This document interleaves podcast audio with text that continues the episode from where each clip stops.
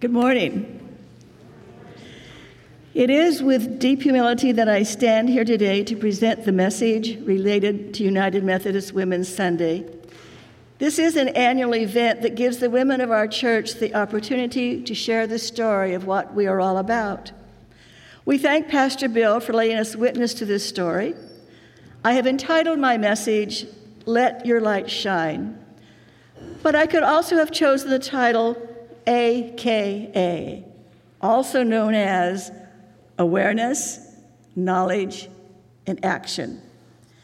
This is what the UMW organization is all about awareness, hearing about problems in the world, knowledge, finding out more about these situations, and action, doing something about them. My prayer is that today I will be able to let some light shine out to all of you, men and women for a deeper awareness, a deeper seeking of knowledge, and a deeper need for action in the areas of those unjust situations that permeate our world today. Please pray with me. May the words of my mouth and the meditations of our hearts be acceptable to you, O Lord, our rock and our Redeemer. Amen. Have you ever had a moment in your life when you suddenly said to yourself, How did I ever get into this situation? Well, that is just what happened to me in early December of last year. In October of 2019, I was termed out as South District United Methodist Women president. I had served eight years at the district level, and UMW does have term limits district wide, doesn't seem like local wide. I have been greatly blessed and enriched by that experience. When our local UMW asked me to be president for 2020, I accepted.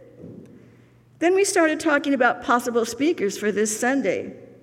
I volunteered to contact officers at the district and conference level. I started asking, but they were all booked for today. Whoa. Next step go to the top. Ask God for help.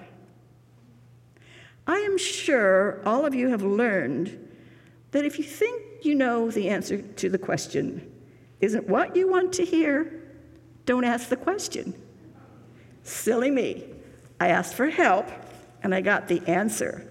My mind was suddenly flooded with ideas of how to share the story of United Methodist women. So I started asking and listening to the one at the top. God. United Methodist Women is more than an organization meeting on a regular basis to make, bake, and sew. We have a mission, actually, a commission. You can read it inside today's bulletin. It is the purpose of UMW. We learn about and support mission activities around the world. We are encouraged to grow in our personal spiritual life. We are involved in social action and we focus on being a supportive community for those around us. This morning, I am focusing on UMW's involvement on four social issues. Our international organization started in 1869 in Boston, Massachusetts, when six women became aware of the social injustice of women in India not being able to get medical help from male doctors in their communities. Two more women joined their quest as they sought out more information, aka knowledge, about the situation, and then they took action. These eight women banded together and raised enough money to send a woman doctor to India 150 years ago. That hospital is still a working institution in India. This is the inspiration that has continued to ignite the ongoing activities of United Methodist women around the world today. In the late 1800s through the early 1900s, our Methodist foremothers supported the suffragette movement. It was the ongoing persistence of both women and men through many decades that finally, in 1920, 100 years ago, women were given the right to vote. United Methodist Women has focused on a variety of social injustices over their 150 years. The four social justice issues that are currently being focused on are ending maternal mortality. This is a problem not only around the world in third world countries, but a major one right here in the United States. We are making efforts to call on health workers, lawmakers, and advocates to fund maternal mortality review committees and implement recommendations in hospitals and communities. Another issue interrupting the school to prison pipeline. This was an issue I wasn't even aware of until about two years ago when articles began appearing in our UMW magazine Response. Living all my life in areas of moderate financial, social, and personal security, I was completely oblivious to problems of those in areas of less affluence. The school to prison pipeline is a term used to describe how children and youth of color are rerouted from educational success opportunities that then leaves them more vulnerable towards becoming caught in the criminal justice system. Statistics show that African American students are three times more likely than white students to be suspended and expelled in schools for the same infraction.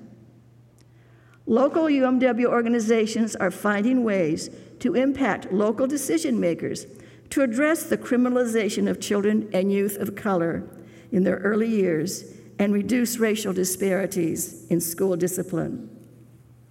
Third, energy justice for all. Most of the energy we use to drive our cars and heat our homes is not just.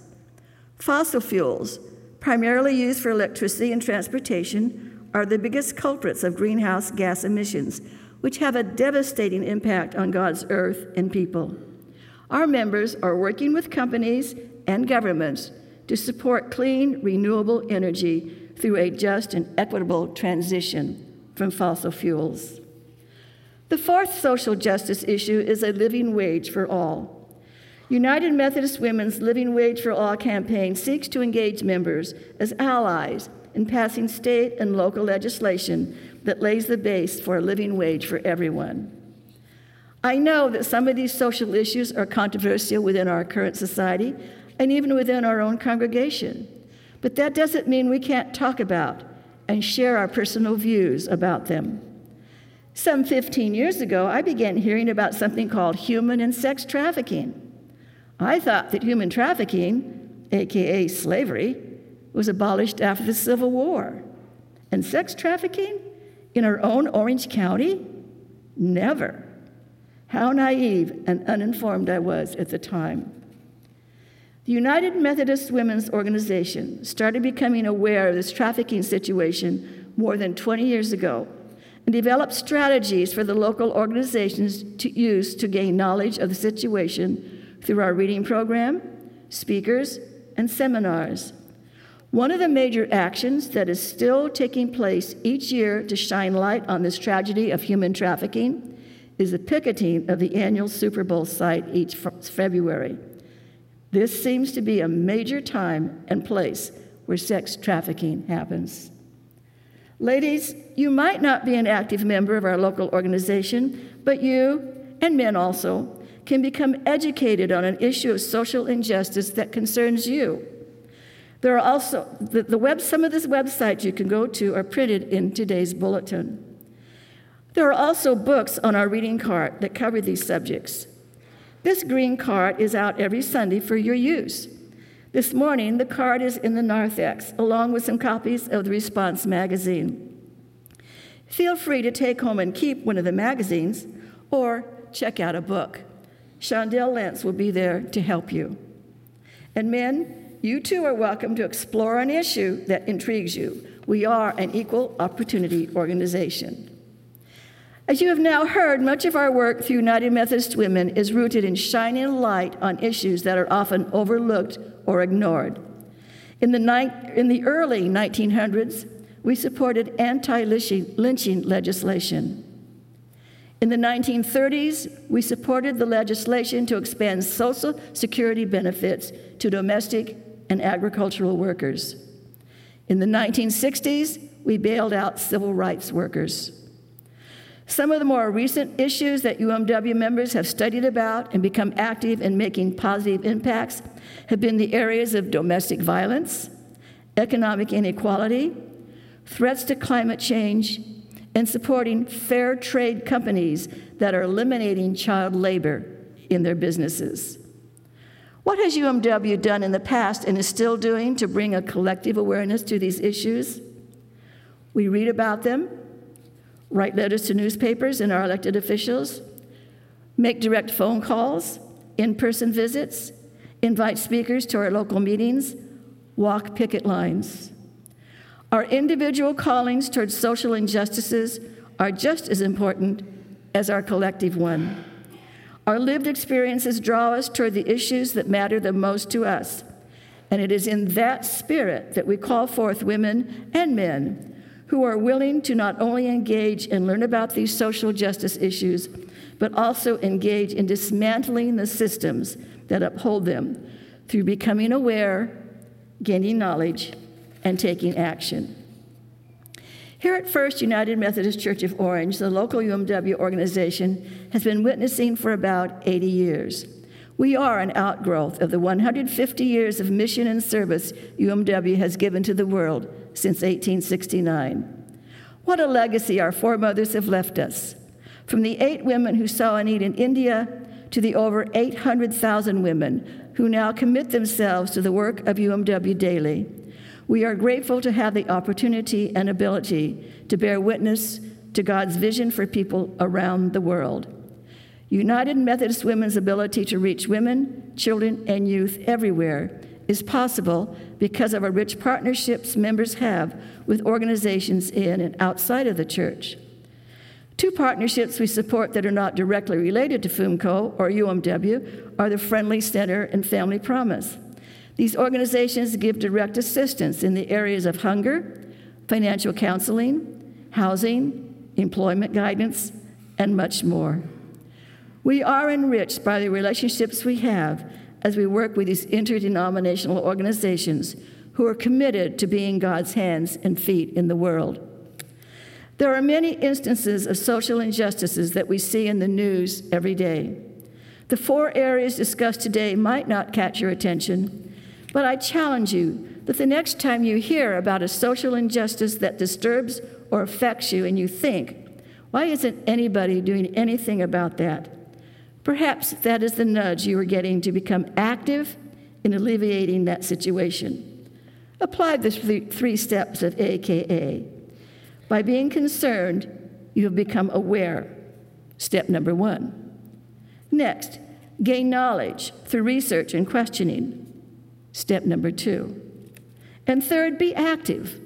Write letters. Share your concern with others. Support that organization both financially and prayerfully. Prayer is an action verb. Be creative and sincere in your support. Let your light shine. Amen.